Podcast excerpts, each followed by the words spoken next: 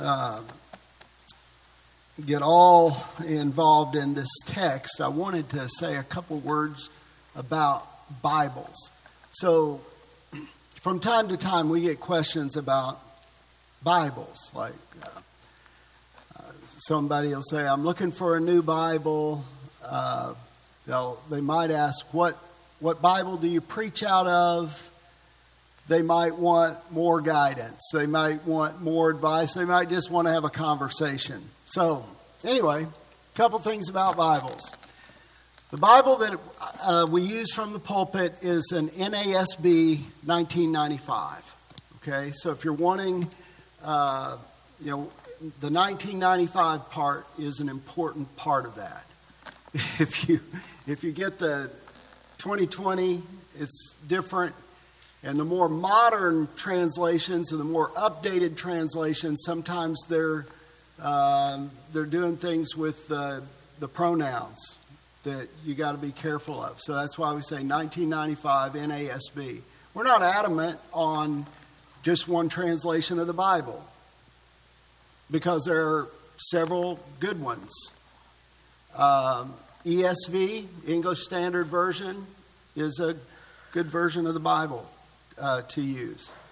Um, the KJV is a good version of the Bible. The, the NKJV is a good version of the Bible, the New King James Version. Um, of course, when you start talking about Bibles, you you can you know choose your rabbit hole because you know the next question is, people will say, "Well, I, I'm getting older, so I need a large print." Don't go by large print. Please do, do not do that. Go by font size because a lot of times the Bible will say large print. You'll order a large print Bible. It's the translation you want, it's the color you want, and you get it and you go, it's too small. Well, it's large print to them, it's not large print to you. So look at the font size and make sure in the description of the Bible that you're ordering that the font size is, and a lot of times they'll have an example page online that you can look at so uh, pay attention to that. And then, do you want a you want a single column, uh, just one column of text on the page, or do you want a double column? Uh, a lot of folks for readability just like one column, like a single column down the page. Um, I was thinking about that the other day. I like a single column, but uh, then I started looking at the Bibles that I have, and I was going, well, it's double column, double column, double column.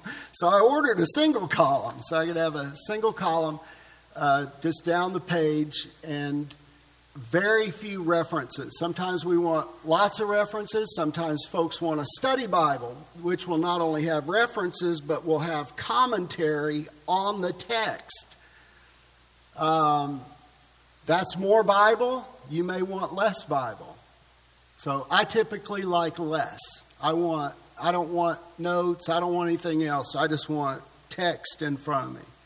But I know if I come across something, I can just reach my hand up and pull a book, and then I can read about the text and get some answers. Study Bibles are good.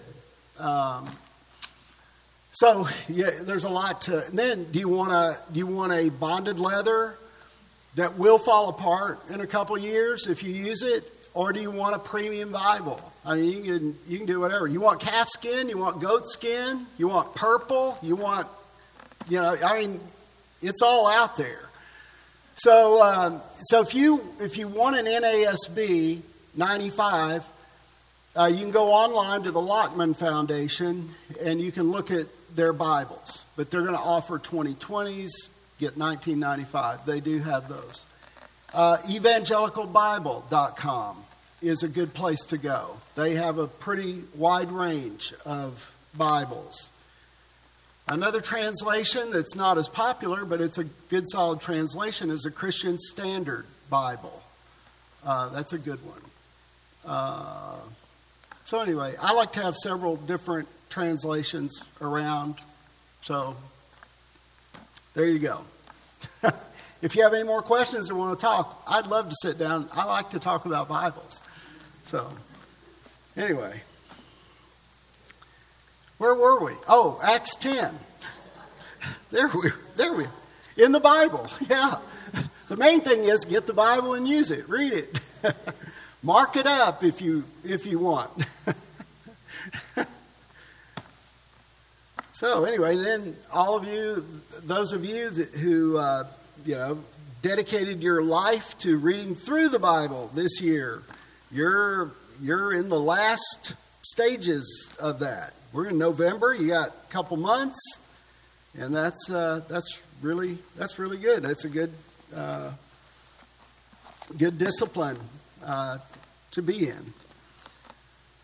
All right, we are with Cornelius's vision, and we're just uh, okay. The section that we're in is Acts ten through Acts eleven eighteen.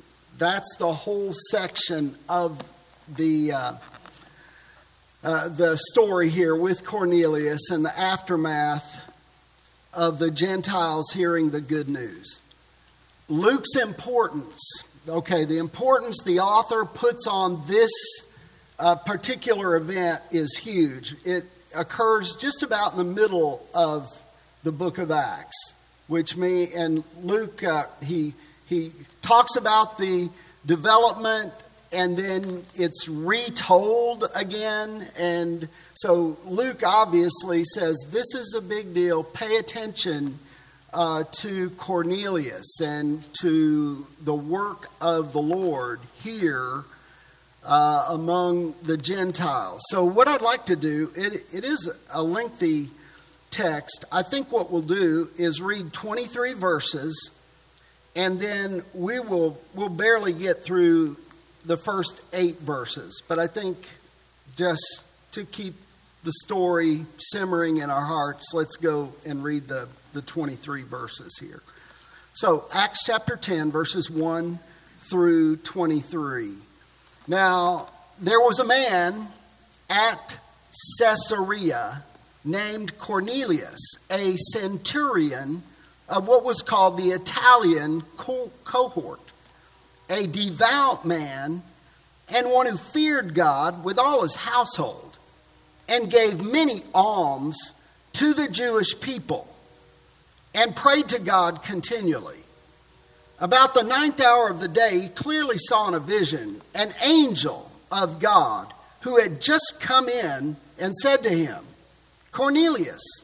And fixing his gaze on him and being much alarmed, he said, what is it, Lord? And he said to him, Your prayers and alms have ascended as a memorial before God. Now, dispatch some men to Joppa and send for a man named Simon, who is also called Peter. He is staying with a tanner named Simon, whose house is by the sea. When the angel who was speaking to him had left, he summoned two of his servants and a devout soldier of those who were his personal attendants. And after he had explained everything to them, he sent them to Joppa. On the next day, as they were on their way and approaching the city, Peter went up on the housetop about the sixth hour to pray.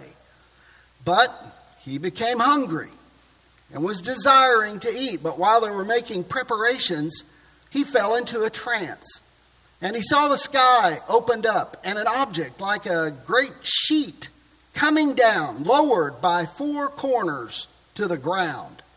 And there were in it all kinds of four footed animals and crawling creatures of the earth and birds of the air. A voice came to him Get up, Peter, kill and eat. But Peter said, by no means, Lord, for I've never eaten anything unholy and unclean. Again, a voice came to him a second time. What God has cleansed, no longer consider unholy. This happened three times, and immediately the object was taken up into the sky. Now, while Peter was greatly perplexed in mind as to what the vision which he had seen might be, behold, the men who had been sent by Cornelius, having asked directions for Simon's house, appeared at the gate. And calling out, they were asking whether Simon who was also called Peter, was staying there. While Peter was reflecting on the vision, the Spirit said to him, Behold, three men are looking for you, but get up, go downstairs, and accompany them without misgivings, for I have sent them myself. Peter went down to the men and said, Behold, I am the one you are looking for. What is the reason for which you have come? They said, Cornelius, a centurion, a righteous and God fearing man, well spoken of by the entire nation of the Jews, was divinely directed by a holy angel to send for you to come to his house and hear a message from you. So he invited them in and gave them lodging. Verse 1 Who is this, uh, who is this Cornelius? So there's some interesting things here uh, that we want to uh, we want to pay attention to. The Bible says there was a man, so it's a specific person living in Caesarea. Now, Caesarea evidently is a Gentile city. Um, it's north of Joppa, about 31 miles.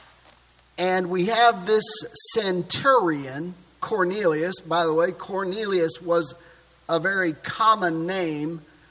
And this Cornelius is a centurion. He is in the Roman army a centurion would have been over a hundred, one hundred men. So he is part, Luke tells us, of what was called the Italian cohort. Now, they say there were, I think, six cohorts in a legion. A legion was 6,000 men.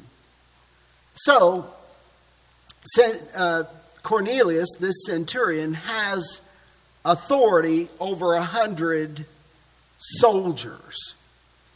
Um, he is noted uh, for four things here in this the first eight verses. Let's look at uh, the description, Luke's description of Cornelius. It's it's interesting. It's interesting that uh, some details are given about this man, and that in light of what God was doing among the Gentiles and how he was beginning this mission among the Gentiles. Uh, not that it hadn't already begun, because we've already read that an Ethiopian had been converted. But this is the mission to the Gentiles that was confirmed with the apostolic authority. And that was important. So that's at least one reason that Luke makes a huge deal of this is that you have the apostle Peter's involvement in the conversion of Cornelius and his house. So, verse 2 Luke tells us that Cornelius is a devout man. Um, the word there for devout is rare. Hardly ever see it in the New Testament, and it's used in this text twice. It's used in verse 2, and then if you go down to verse 7, it's used there, I believe, as a descriptive term of one of Cornelius's attendants, one of his fellow soldiers. So he's a devout man. And then Luke tells us, secondly, that he is one who feared God. And that's really unusual for a Roman soldier to be what is called or known as a God-fearer. So, what did that mean? What does it mean that uh, someone is a God-fearer? Because there are several times here in the book of Acts and then in other parts, I think even in Revelation 14, we have the term God fear. We have it here in verses 1 through 3 of chapter 10, verse 22, and then uh, chapter 13, verse 16, and verse 26, the term God-fearer. So, what does that mean? Well, it means that Cornelius believed in one God. That was really unusual for a Gentile, especially a Roman Gentile, who would be immersed in that Roman culture and their Roman way of thinking. That, yeah, you know, the, the emperor is worshiped, and then their whole pantheon of gods are incorporated into their lifestyle. And here you have a man who is not insignificant. He's got social status, but he says, I believe in one God.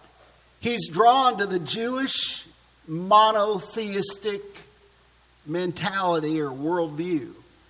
That's, that's, in, that's incredible. I mean, that's really something. And God took notice of him as a God-fearer.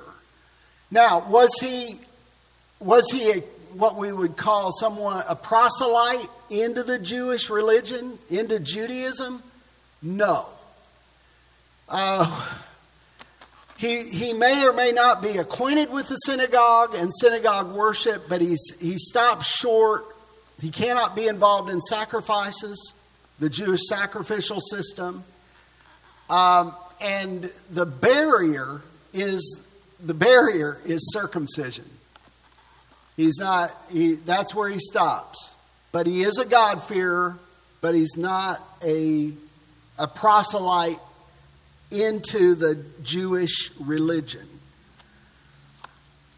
That's about as much as I can say on that right now. It's probably all or what we need to know at this point. Uh, but he, he was a God-fearer. He did believe in one God. And the Bible says that he led his household in this. That's impressive. That's impressive. It's one thing to be a God-fearer, it's another thing to lead your household in this. And he's, that's a great example of a man who's leading his household eh, to fear the one God, the one true God. The Bible also tells us, thirdly, that he gave many alms to the people. Now, in my Bible, Jewish people, the word Jewish is uh, put in there and it's italicized, meaning it's not in the original text, but the translators are saying he's referring to Jewish people. So he gave many alms to the Jewish people. Um, this is something that catches uh, God's eye. You, you, read, read through, don't just segment or categorize Acts and keep it by itself, but incorporate Luke, uh, the Gospel of Luke, into the whole thing because Luke will talk about almsgiving in his Gospel and then he brings it on into Acts. Um, uh, you know, Peter and John, silver and gold have we none. But Luke brings up this whole thing of giving alms. Now, this man gives alms. The Bible says he gave many alms to the Jewish people. So he's a generous man. He's devout. He fears God. He is generous. And then, lastly, the Bible says he prayed to God continually. Think about that this is not unusual for Luke to make a big deal out of prayer. So, what does God notice? I mean, think about God is about ready to uh, bless the Gentiles with his presence in a manifest way and an ongoing way, and he's going to begin with the house of Cornelius. I mean, are we to, are we to read this and think, well, it just it was coincidental that he was uh, devout and a God-fearer and generous, and he prayed continually. Don't think that. Don't think it's just coincidental. And then, and then let's take it one more step. Luke's really good about this. anytime there's continual prayer, anytime there's a dedication to prayer, and when I when I saw this, it just I was uh, I was smitten and in my heart and um, and forced to think differently than I've been thinking. I don't have a problem with thinking differently in this regard. Oh, yeah, what is it? Luke always links, he always links prayer with some event taking place. In other words, when you pray and you pray continually and you look to God and you're trusting God, He's going to move. He's going to work. You say, Well, I didn't see it then. Well, keep praying continually. Keep praying. Keep going to the Lord. That catches the Lord's eye. What catches the Lord's eye? Praying continually, giving of alms, fearing God, leading your household, being devout. Those things are important. And that's what Luke uses to set up this whole encounter uh, with, uh, with Cornelius's house. So, about the ninth hour of the day, well, I was gonna I was gonna use go with those references in in Luke and Acts where prayer is offered, event takes place. We can we can hit that uh, a little bit later, but let's just say for an example, um, the baptism of Jesus, uh, the temptations of Jesus. You say, well, that's Jesus praying. Well, I mean, God hears prayers and God answers prayer. And we're adopted into his family. He's not going to turn a deaf ear to us. He's going to hear us. And he's going to, he's going to give us what we need in terms of spiritual resources uh, to receive whatever answer he wants to, to bring. But the point is that we, when we pray, we're asking for God's intervention. And let's let's believe he intervenes. Let's let's let's. I think what I wanted to say a while ago is sometimes uh, I don't anticipate or expect like I probably should, and I think that dulls my discernment of God's movement and activity in that certain thing. That and that's the problem is just to walk through life and, and then come to the end of your life and say, well, God was all over the place. I didn't even know it. I didn't even realize it. I didn't even thank Him for it. I didn't.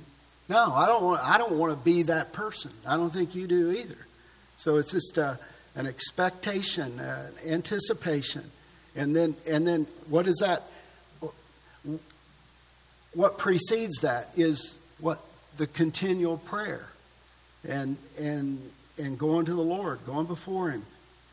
So many situations, so much need, and God is, He is able.